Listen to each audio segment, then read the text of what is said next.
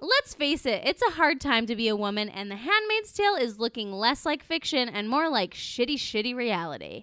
Process your feels with Red All Over, a Handmaid's Tale recap podcast. Comedians Kelly Anakin and Molly Sanchez help you deal with the abject horror of the show and book with lively discussions, weekly recaps, and lots of singing and lots of self care. So don't let the bastards grind you down and listen to Red All Over on your podcatcher of choice today.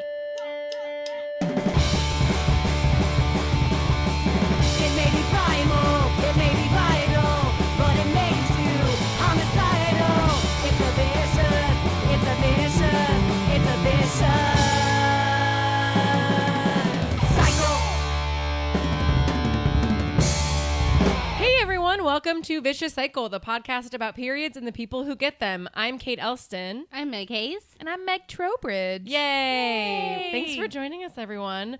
We have the most exciting two episodes coming your way, and this is part one of our Ask a Gyno episode. I don't know if that's going to be the title, but that's what we've been calling it to each other. I just want to scream from the rooftops to every person who has a uterus to listen to this these set of episodes. They Yeah. are so informative. So I illuminating. I listened. I was like listening to them today.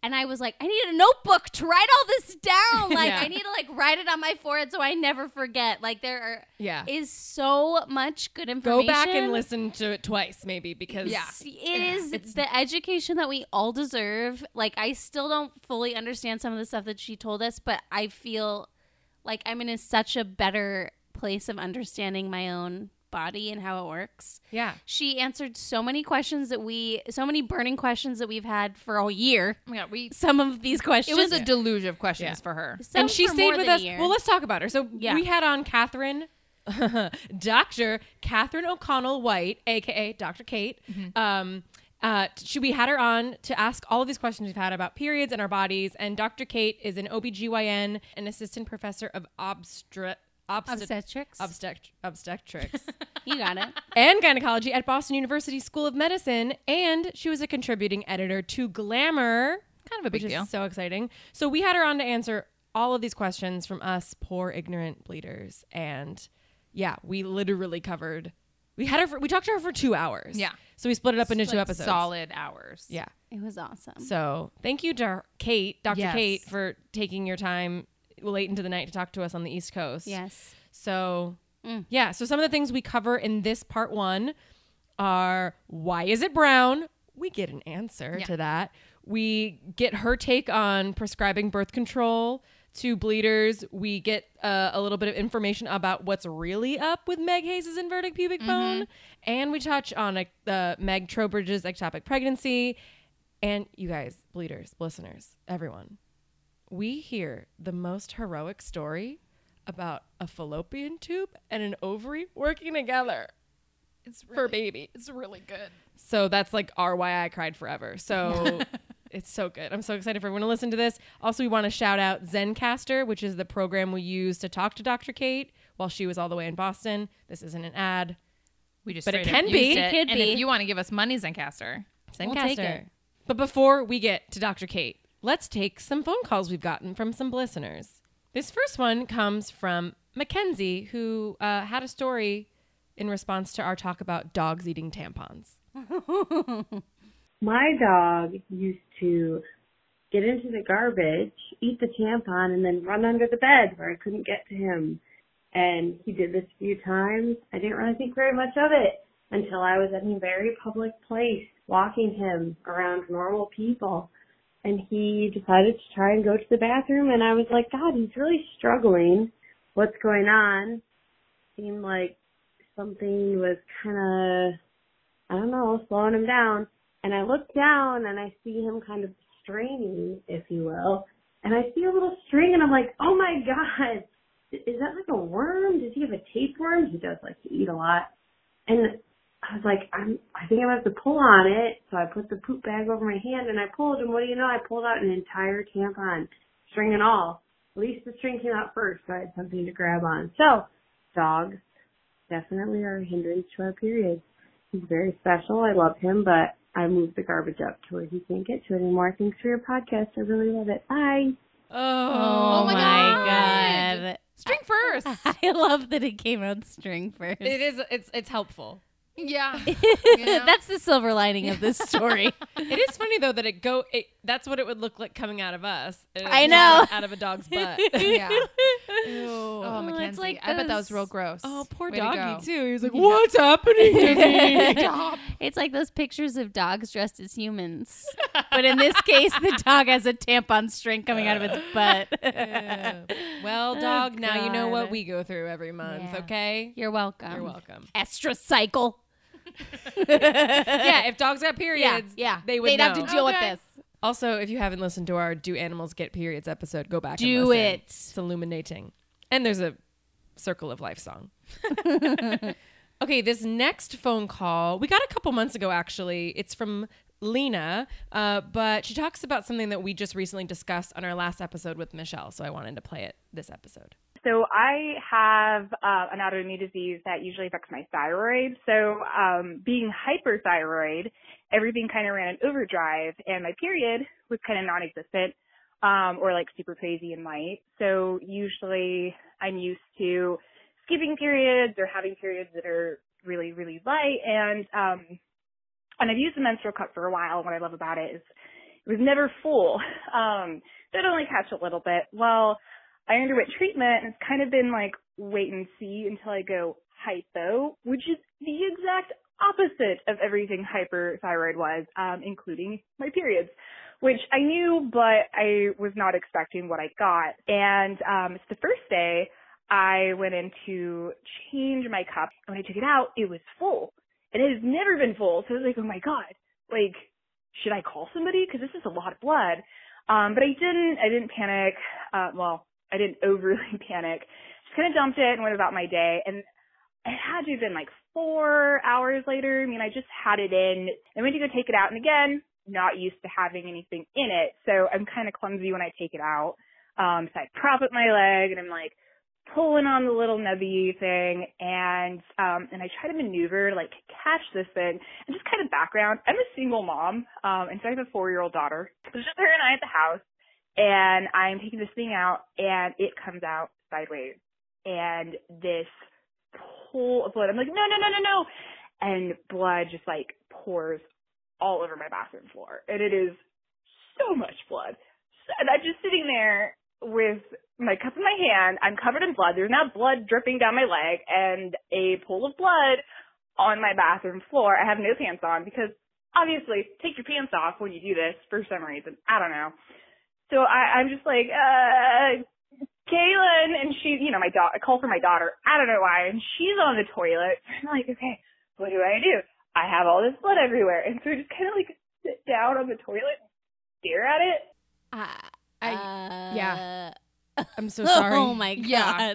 That's Our faces are all like frozen oh, in oh. God. Yeah. Oh God. that's a that's a lot to deal with. Ugh. I love how you call in your daughter, and then you're just like, just be here with me. I don't know why. see see what mommy goes through. Um, also, I agree. Taking off your pants when you put in a menstrual cup. That's just what I like. Take it off my pants off and like put them in the other room. in case of splatter. yeah, I never had that. I've never knock on all the wood. I've never had an accident like that yet. Oh god. Yeah. I love when uh, in the Amy Schumer special, when she's like, there's a new invention that's so great. And someone in the audience is like, Diva Cup. She's like, no, not Diva Cup. In case you don't know, a Diva Cup is a cup that collects blood. And when you pull it out, you just kill Bill the bathroom. It's true. That's really interesting that hypo and hyperthyroidism affect your period. Yeah. Yeah. Well, isn't that what Michelle talked about? That she yes. Or her. I don't know Well, if not she in relation mentioned to that it affected her period. Right. Yeah. They, yeah. They thought that the drugs that she was taking to because she was hypothyroid. Yes. That that would affect her period. That the drugs to Yeah. like right. yeah. Anyway, thank you, Mackenzie, and thank you, Lena, for your phone you. calls. Love getting phone calls. Anyway, without further ado, let's just get right to Dr. Kate Ask a Gyno. Dr. Kate. Dr. Kate. Dr. Kate. Dr. Kate. Dr. Kate. I have now listened to every single episode. Oh my oh goodness. Like, totally fangirling hard. Yeah, so no, I'm totally ready. what do you think? What have we gotten anything blatantly wrong yet? That's a great place to start. I do not think that some of the medical advice that the Megs have gotten has always been good. Okay, uh, thank you Oh, for from, saying from that. other from other gynecologists, you mean? Yes. That has been the stuff that's made me scream in my car while going to work and listening. Um, but we'll talk about all that kind of stuff tonight, I think. Oh, should I'm we so just? excited. Yeah, I'll, like I'm the gonna write that down. bone. I have a feeling we're going to be talking about that. Oh heck yeah! So yeah, I guess let's just start by why don't you just give us your thoughts on this podcast, like about a podcast for people that bleed, needed, important. What's your th- what are your thoughts? I have teared up almost as much as I've laughed, which is saying something mm. given how funny the three of you are. And I think I tear up because even as a doctor with over 20 years experience taking care of women, you are talking about things that I have never talked about or you have even thought about like since I was younger about the first period and things like that. And it makes me so happy that someone is finally giving voice to these things that are so normal for women. And I also then get angry.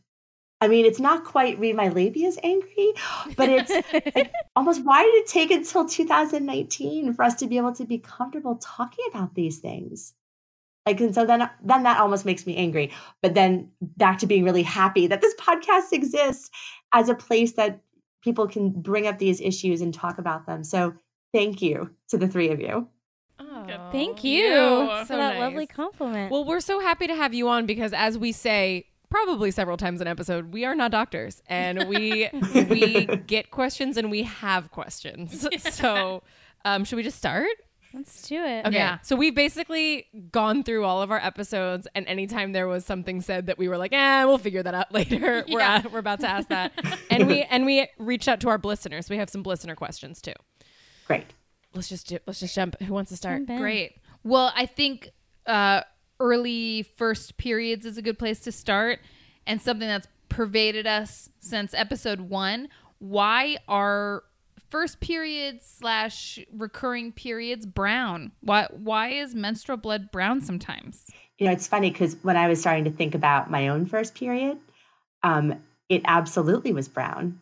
And I'll never forget it because I was wearing like yellow cotton underwear and the brown just was so stark against it. It's like, oh, I guess this is it. I was so confused. um, so, why is it brown?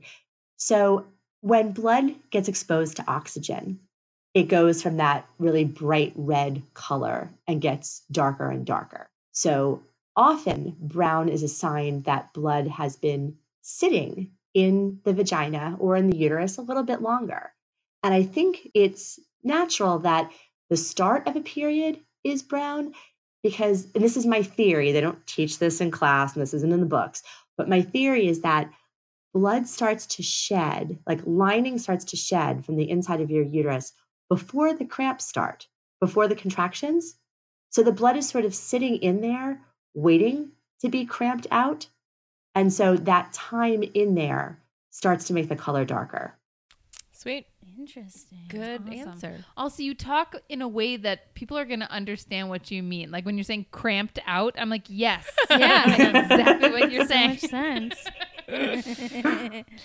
um, another question we had about early periods is, um, is it true that uh, periods tend to be longer when we are younger, and is there any reason for that? So periods, and this is a medical term, tend to be insane when we are young. In adolescence, anything goes. The length of periods is long, the duration between periods is long and really irregular. So, like, just the fact that you're bleeding as an adolescent is a nightmare. But then Mother Nature is not doing you any favors by making it unpredictable and heavier and really crampy. So, no, it is not your imagination that if you have this PTSD from your periods when you were young, they really were that bad. Interesting. It reflects it reflects the fact that the hormones haven't started to get into a nice rhythm yet. One thing we read was that there's something called like hormonal rivers. They're like carving out the hormones in your body. Yeah, that's that's interesting. I hadn't heard about that before. I mean, that sort of makes sense. I always think about, I think I like music so much, I think of it like an orchestra.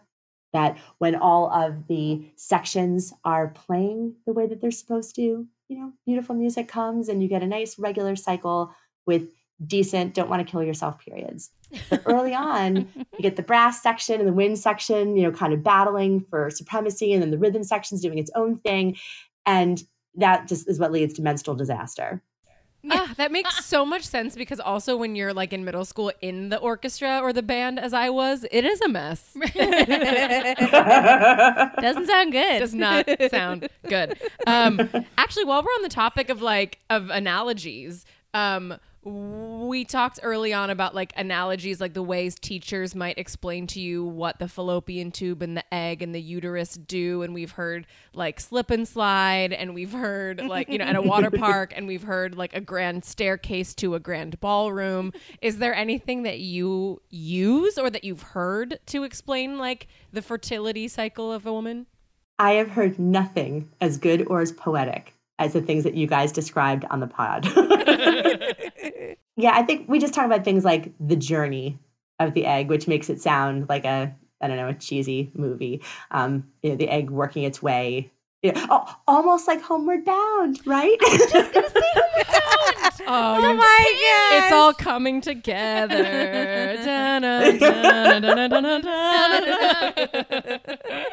Uh, we haven't talked about Homeward Bound for a while. I'm really glad this came up. um, so one of the questions I put in there um, is I've gotten the impression, having talked to so many bleeders now, that people's flows vary so much, and some people are clottier, and some people have maybe more like liquidy periods. And I'm just wondering, like, is there a rhyme or reason why, like, some people, and and maybe how your period might change month to month, like. Is there anything you can do to change the viscosity of your period? Sadly, there isn't. I think this is one of those things that just falls under natural variation and what makes us all different. Like there there are medical conditions that can make your periods heavier when you have some hormonal issues or you know structural things in your uterus like fibroids can make periods heavier and when they get heavier they can be clottier um, and if you're on blood thinning medication you know, for certain medical conditions when you certain kinds of illnesses, the periods can get heavier as well, and heavy tends to come with clots. But that idea about like the thickness and like people who can see tissue passing versus people who never see that, that just seems to be natural variation. And the only way that I would know how to change that is by going on some kind of hormonal contraception, which almost uniformly makes periods lighter and shorter. And that's going to probably take care of most of that clotting. Can we talk about birth control? So, one thing that we have learned on this journey of understanding is that actually birth control uh, suppresses your hormones in a way that you get like a fake period. And like obviously it's like birth control is so important for people that don't want to have a baby and it's so important for people that have endometriosis and other like issues that really help their period and regulate it or regulate their cycle but do you think birth control is or ever has been like overprescribed for symptoms that could be fixed other ways I don't think so, but I'm going to tell you why I say that.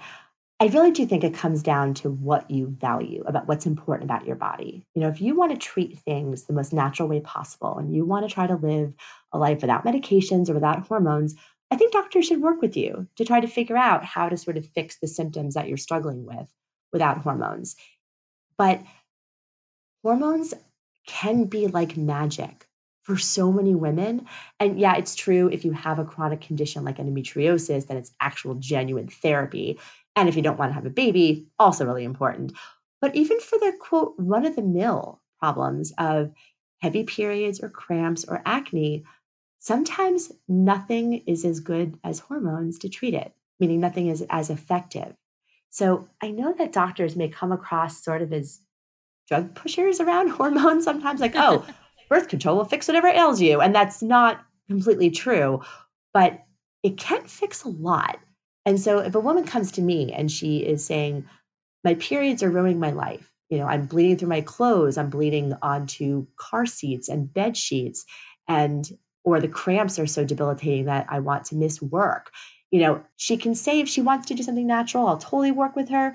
But the best thing and the first thing that comes to mind is that birth control is probably going to give her the quality of life that she needs. And is this uh, so? We just interviewed Michelle Konstantinovsky, who's how we got put in touch. Her thought she was put on birth control at a young age to get her period back um, when she was under eating. Is that a good use of birth control?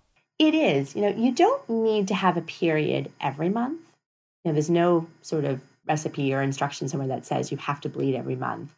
But every few months, you do need to bleed. You do need to have a genuine cycle to sort of wash things out. And yes, it's totally true that bleeding on birth control are fake periods. The doctors call them withdrawal bleeds. Um, when patients call them periods, we don't usually correct them because it's not worth sort of getting into a semantic fight about it. But every three months or so is sort of the accepted interval that you should have a period of some sort. And when women are older and you could handle taking just a small progesterone course every for 10 days every 3 months, you know, that's something you as a 30-year-old woman you probably could handle. If you have a 14-year-old, sometimes a birth control pill is just the simplest because it's the same dose every day, don't need to think about it. So it actually is a good indication for that. You said it's good to have periods every three months. What about people that have IUDs and and don't have them like ever? Yeah, if you are using any kind of birth control and it suppresses your period, that is totally fine because that is something that we are manipulating to make happen. We are making the lining of your uterus really thin.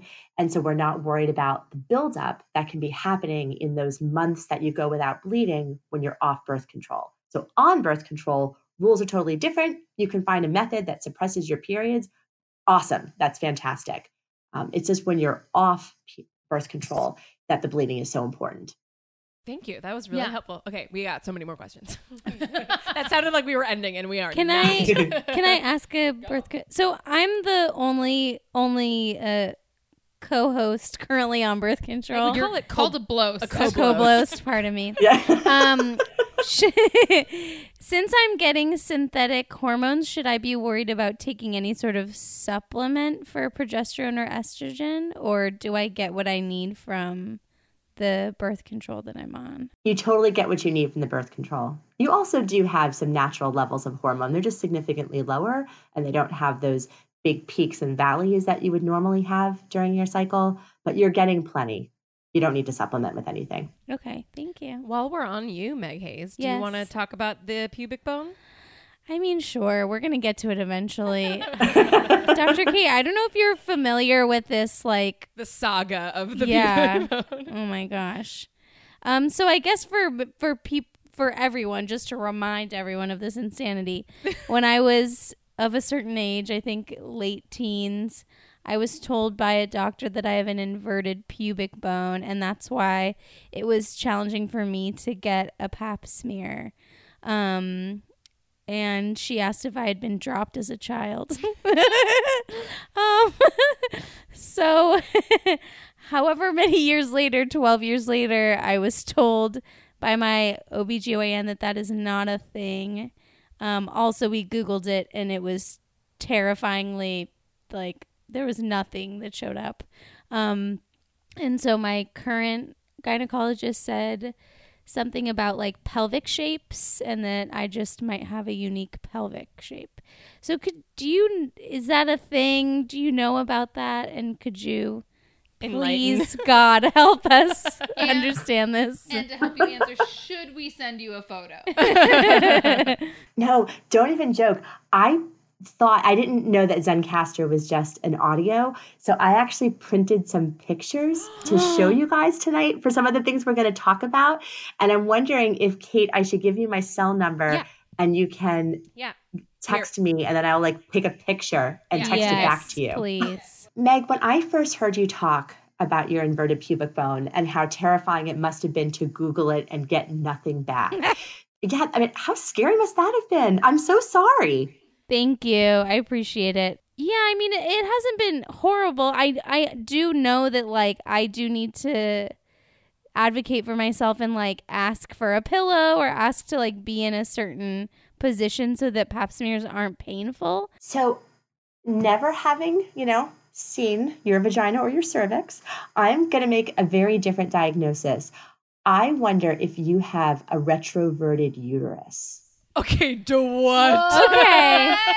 Right. I feel like I have heard this because I think this is like what Google said. Like, is this what you mean? Google did not say that. Google did not. We, Or I a was there with you. tilted- Google did not go. Did you mean retroverted? Oh yeah, you're right. I maybe I'm thinking of a tilted pelvis. Mm. Okay, there are. This is a new phrase, and this is uh, explain, Doctor. Tell Kate. us yes, please everything. explain. This is so funny. So, we were talking recently on one of the pods about the size of the uterus. And I think the best way to think about it is like a Bosc pear, sort of upside down. So, the narrow part being like your cervix and the round part being your uterus. And that's sort of about, about the size. It is true that it is, it is flatter than that. But when thinking about sort of just the overall dimensions of it, I think a pear is a good way to think about it. Wow. We have pairs in the house. I'll I'll pull them out later. So the pear tends to tilt either forward towards your bladder, backwards towards your tailbone, or might just be in the middle. Most women, it tilts forward towards their bladder, what's called an anteverted uterus.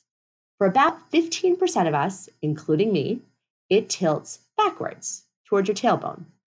And if you think about a pair or think about a seesaw, if one end tilts backwards, it means the other end tilts up.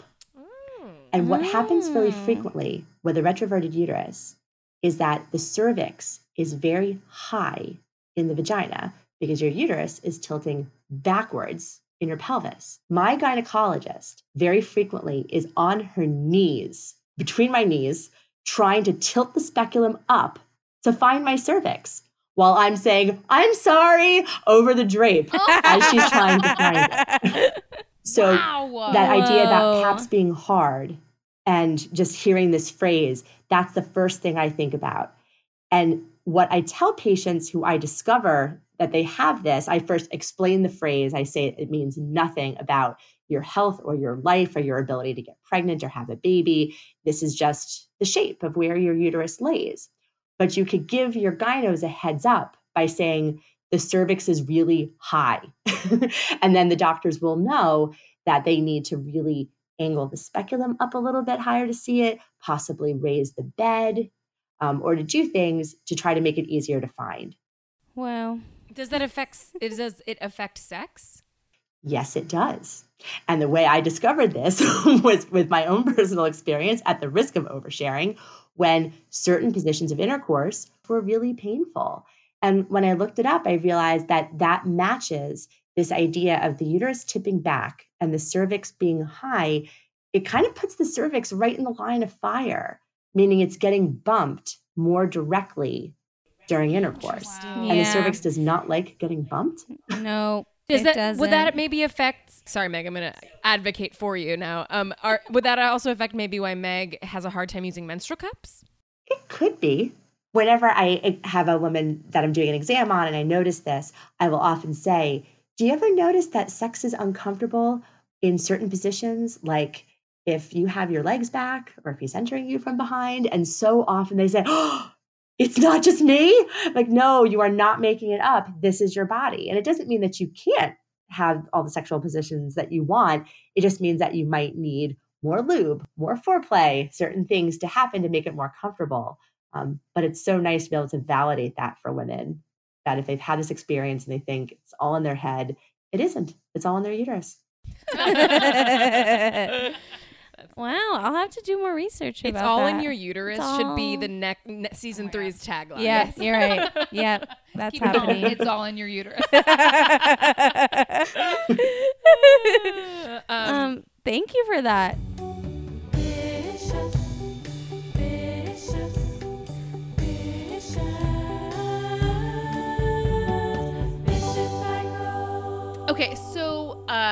This is Meg T, and I um, the first time I saw a gynecologist, I was not sexually active yet, and the first thing she said, um, like it, it came up in conversation. She like asked if I was sexually active, and I said no, and and then I said no, I'm a virgin, and she's like, oh, um.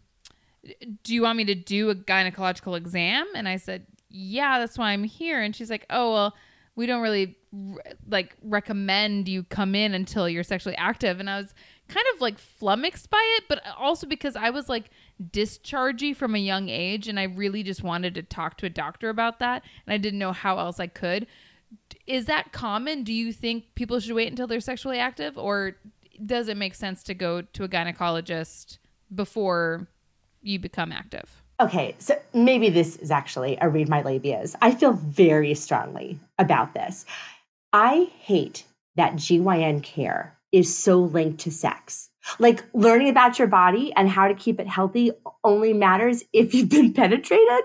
I mean, and what if you're not going to participate in intercourse? What if it is not your thing? What if it is not your preference? Like, do you never go? I hate that like, there's this gate between, oh, you don't need to learn about your body or go to a doctor for all of your parts until you've been with someone. That drives me up a wall. So, yes, the answer is totally no. You do not need to wait until you've had sex. You go to a gynecologist. In fact, and maybe I should stop ranting and let you talk for a second. No, No, keep going. keep Great. going. That's all I was going to say is preach. Yeah. the American College of OBGYNs actually recommends that girls go for their first gyno visit when they're starting their periods. You can go earlier if you have an issue, like if you were discharging, let's say before you started your first period. But normally, once periods start, probably a good time to go. And what's really important to know is that you do not need to have an exam the first time you go or ever. I talk to patients all the time about you can absolutely keep your pants on. If that gets you into my office to talk to me about things that matter to you or things that you're worried about, we can absolutely skip an exam in many cases because that's the the holdup I think for a lot of people. They're so afraid of a pelvic that they don't want to come in and talk. And I say, but you're so much more than just a cervix. I want to talk to you about so many more things. And so I would encourage people to, if they are the kind of people who have daughters, to think about taking them in after they get their first period, because it's nice to develop a relationship with a doctor before you need them. I think that's such great advice and counsel. Thanks. That's great. I definitely felt like virgin shame for a second. I was like, look, I'm a 19 year old who's a virgin, but I want to check out my stuff. I'm interested. I like I had a really horrible first pap smear experience. Um, mostly because my mom made the appointment for me and I didn't fully understand what I was walking into. And actually this could transition into another question. But I like reflecting on what you said about starting the relationship early, if I had been going to the same doctor since I was 14, having a pap smear probably would have felt less invasive and violating and embarrassing and shame inducing. Um, and I could just imagine that pap smears might be that much more humane if if we went about it that way. Meg, I think one of the reasons that I became a gynecologist was because my first exams were awful. Mm. One was before I'd one was before I'd had sex and one was after. Both were women where I thought like, oh, but they're women, they're gonna be kind and nice. And instead, both of them had an attitude of like, oh, suck it up. Like I know what this is like. It's not that bad. And after both exams, when they left the room, I just sat on the table and cried. And I remember thinking, even at that young age, I don't think it has to be this bad. I don't think a doctor is supposed to make you cry. and I think mm. I always remembered that when it came time to choose a specialty. And it is one of the things that I love most about being a gynecologist is taking women either through their first pelvic exam when they're nervous about it and having them realize that's it. Like, oh, it doesn't need to be that bad, which I feel like sets them up for a lifetime of not being afraid of the gynecologist or just doing exams for women who have had really lousy experiences to show them that there is another way that they can get the care they need for their body without pain and distress. Yeah. yeah. Um, the the follow up question I wanted to ask is: We've gotten mixed information from doctors saying yes, you can have a Pap smear on your period, or no, you shouldn't have a Pap smear on your period. Is that the preference of the doctor? Can it be the preference of the patient in that moment, or the decision of the patient in that moment? What? Yeah. What are the what are the rules around that? It should always be up to the patient. When I first started training, pap smears were literally smears of a scraping of the cells from your cervix on a slide. And if you were on your period, blood could obscure the cells that the pathologists need to see. But technology has gotten so much better than when I first started training. And now, with the vials of solution that you watch the doctors sort of swirl the instruments into, the techs in the lab can filter out blood. But anything shy of really, really heavy bleeding, I tell people it's totally fine to have a PAP. Now, there are women who are really uncomfortable, or people uh, who are really uncomfortable getting changed when they're bleeding in the office. And it does not bother doctors at all. We've got plenty of pads to tuck right under your bum. It's no big deal to us. But if you are uncomfortable getting undressed because you're bleeding, that's fine. Just have the PAP another day. But it really should be up to you. Good. Thank you. That's good. Um, okay, should we move on to other questions? Yeah. Okay. Can you talk a little bit about endometriosis and what you see in patients and what And, why has it been so hard to diagnose? I think it's hard to diagnose endometriosis for a few reasons. The first is that there are a lot of women who just expect to be in pain, especially pain with their periods. And they don't always know when the pain that they're having is worse than what their friends are having unless they talk about it. Hence the need for podcasts like yours to help get people talking about periods. But then once women realize it's not normal and try to then go to a doctor and talk about it, women's pain is not always taken seriously by medical professionals. And this isn't just in gynecology, it's also when women are having heart attacks or other kinds of things. Women in pain don't get the same kind of attention that men in pain do. So, to get a doctor to take your pain seriously sometimes takes a long time or multiple doctors before you can get there. So, endometriosis is diagnosed in one of two ways either because doctors have a pretty good idea that's what it is, and they just start treating you for it and you get better, and then you have a presumed diagnosis of endometriosis, or it's because the doctor actually looks, does a laparoscopic surgery, they come with the small incisions and putting a camera through your belly button to take a look at your pelvis and can sometimes then see the endometriosis. And if you need a completely definitive diagnosis, surgery, unfortunately, is the only way right now to get it. Mm, but then it can come back. Yeah, once you have it, you don't really get rid of it, you just manage it. Um, so the idea that like lining grows outside your uterus is so weird to me. Like, how is that possible? like, is there a hole in And- your uterus? Yeah, Like, and where does it go? yeah. So the fallopian tubes, those are the holes. Oh. So, right? Oh, the slip and slides. Right, in the wrong direction. Ah. So instead of going down the slide, the implants, a little bit of the blood sort of goes up the slide. Ugh. and is that also why like we just had that episode on ectopic pregnancy and Meg Tro so bravely told her story. Love you so much. Um, and one thing we learned was that uh, sometimes if it's a, a pregnancy unknown location, it can grow outside the uterus as well. And that also blew my mind too. Like, how is that because of the fallopian tubes? Yeah, so vast majority of the time, the o- the egg released from the ovary gets captured by the tube, takes its journey going down the slip and slide of the tube, and then gets met by the sperm coming up. But it is possible that the egg gets fertilized in the tube and then implants there before continuing back down the slide into the uterus. That's the tubal pregnancy. That's the most common ectopic. But let me tell you, ectopics can happen in the weirdest places. There is a long list. You had you got a lot of them in the episode, but they can implant in the cervix itself, in the scar where you've had a C-section. They can implant right at the junction of the tube and the uterus, which isn't a great place either. And they can actually implant in your abdomen. Ugh. Ectopic pregnancies have been reported on the bowel, on the spleen, on the liver. It's crazy. no.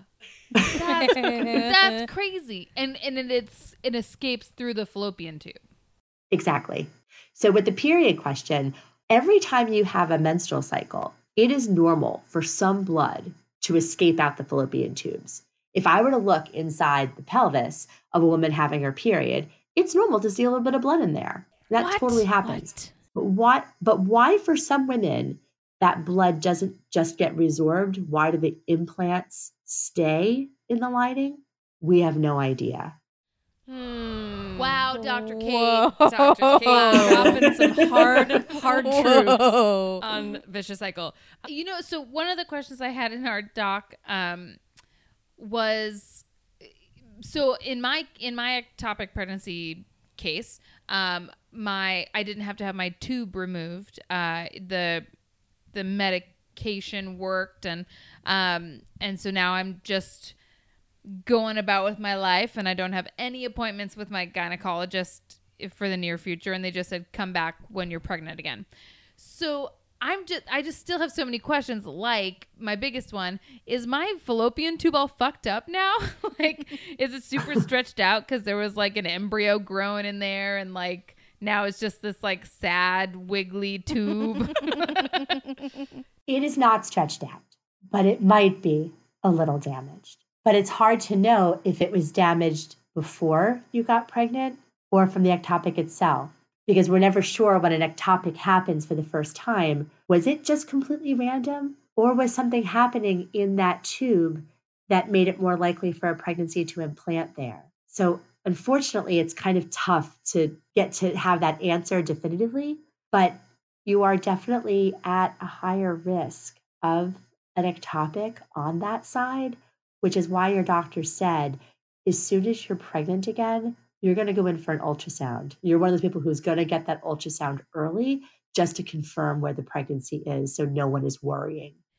Makes sense. Yeah. And there's no I also saw um Lola, the tampon brand, they posted on their social this post and it said that it was it kind of um debunked this assumption I had that you can always just assume that every other month your ovary is is letting out an egg. So like one month is your left and then the next month is your right. And according to this post it said that that's not the case. You can't just rely that one it's going to be one after the other.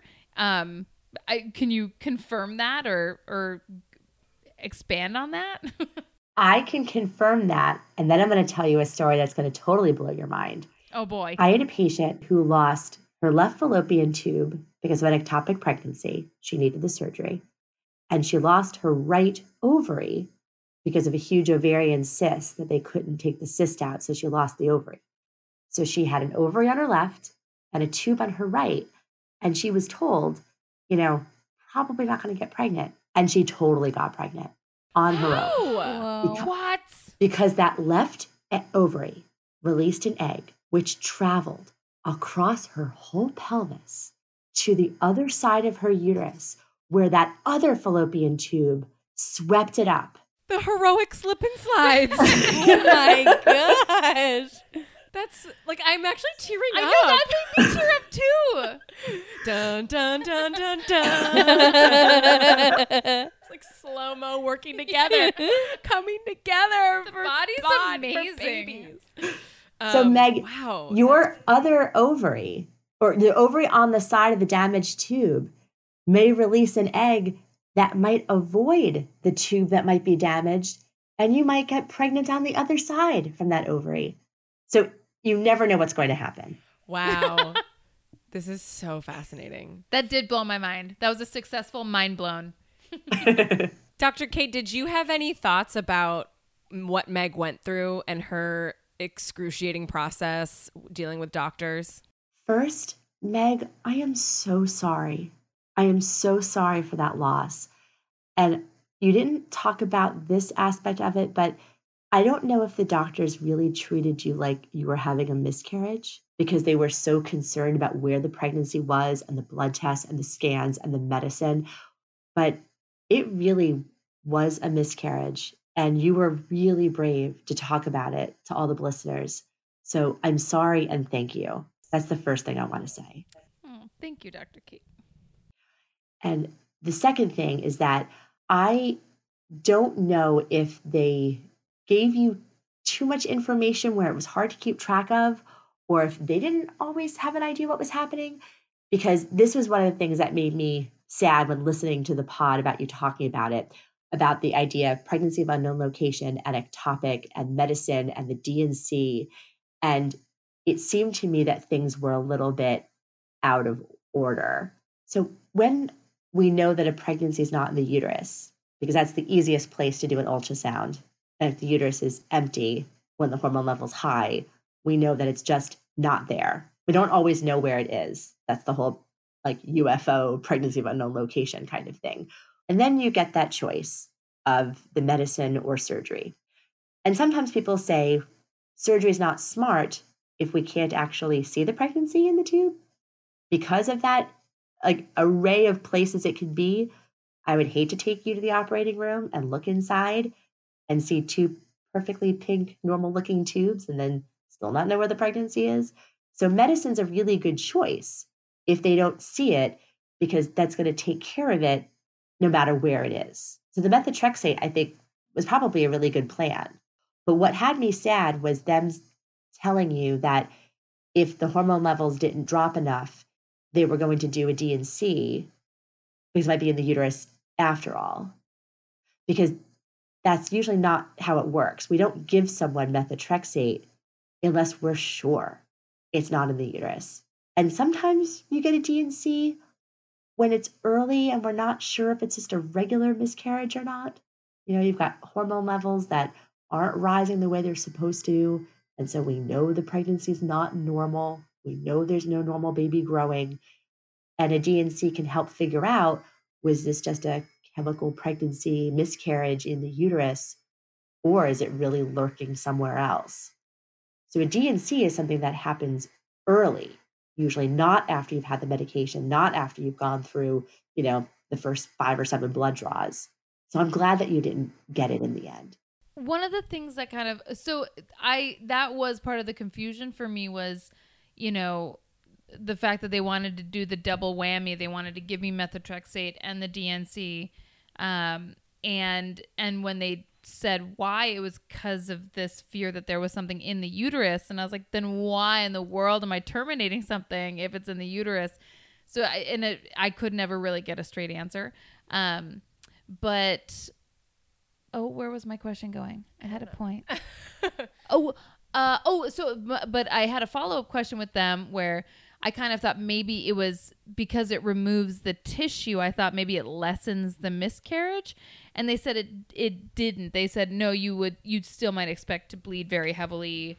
Um, so I I was just kind of scientifically confused. Like if you're actually removing some of the tissue in the lining there, um, then does your uterus just continue to make lining and blood until the hormone is totally gone? Usually, once the hormone levels peak and start coming down, no new lining is made.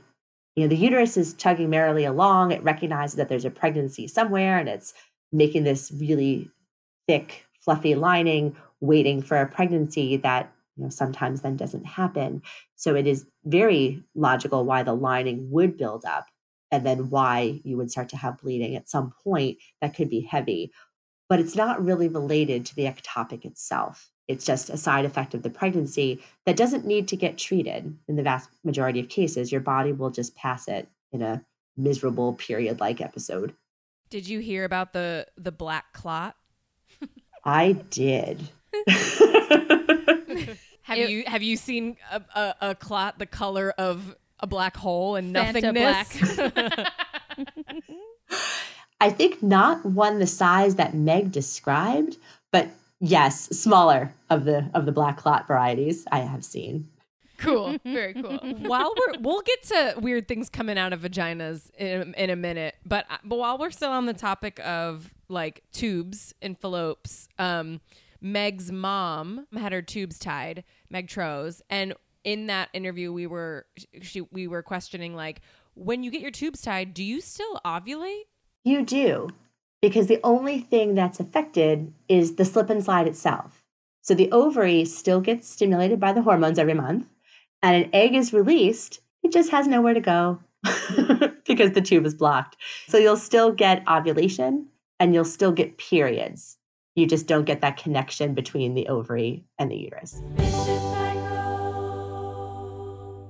out of curiosity, I maybe it's just because of my age, um, but I feel like I'm also seeing articles about you know women in their 30s who are just having a harder time getting pregnant, and um, and I just wondered if you you've also noticed like a a, a lower f- fertility rate in this country or if you have thoughts about why in other countries like is there a medical reason behind it or do you think it's more like societal and and just kind of our our new way of living Yeah, I think the birth rate has gone down because women are making choices that they might not have been able to make years ago. I think it's become much more acceptable to decide to not have any kids or to have one kid. And a generation ago, if you decided you didn't want children, like that just like was not an acceptable answer to most people. And it's really well documented that in any society, the more educated the women and the more opportunities they have, the lower the birth rate. It's not a coincidence. So, birth rate, I think, is different than the fertility question because the fertility question, overall, more than anything else, is related to age. And it is grossly unfair that just when women are finally ready, in a lot of cases, to start thinking about pregnancy, that biology is maybe starting to work against them. You know, I don't think of 35 as old. Like Right. 35 is like prime. But if you get pregnant for the first time at age 35 or older, the phrase used to be elderly prima gravida, meaning old lady on her first pregnancy. Say that phrase one more time. Sure. Elderly prima gravida, like prime, like number one, like primary, first, like first pregnancy. That sounds like the name that we should call our improv team when we're all in our 60s.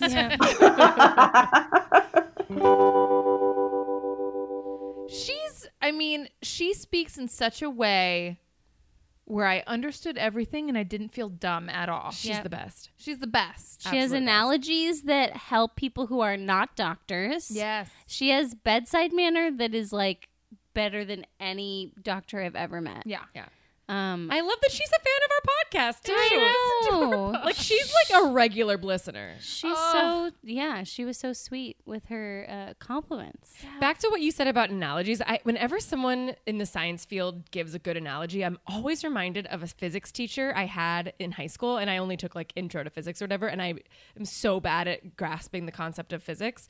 Um, but this, whenever someone in my class would like try to help me understand it, and they'd say, "Well, it's like gravity wants to push it down," and my teacher would always say, "Gravity is not a person; it doesn't want anything." So he wouldn't let us describe things in a way that would like personify electrons or neutrons that, that's chemistry. Whatever whatever it would be in physics like Yeah. whatever forces we were talking about he wouldn't let us use it as like a person which was the only way I could ever understand it. So I was like, why won't you let me just like make it into an orchestra like Dr. Yeah. Kate? Like describe periods like it's an orchestra and Yeah. I'm there. So I really appreciate that she's like, listen, yeah Yeah, let's let's just dumb it down. that's awesome. um, Just make it palatable. yeah, Yeah. absolutely. Tune in next week because we have more Dr. Kate and she's got some pro tips on finding a good gyno and she's got some amazing stories from the gyno exam room uh, that you do not want to miss. And um, until then, you know the usual. Like us on Facebook and Instagram. Subscribe to us. Write us a review. Write us a review. We love We've reviews. They make us feel so good. Yeah, we've got some new reviews. So Did we? please, yeah, Okay. please send some new ones because we want to share them. They fill us with joy and joyness. Um, and hey, you know what? If you've got something going on that's bloody, you should call us. What's that number? 9106 uterus. And uh, hey, you know what? Until then, keep calm. It's, all in your uterus. It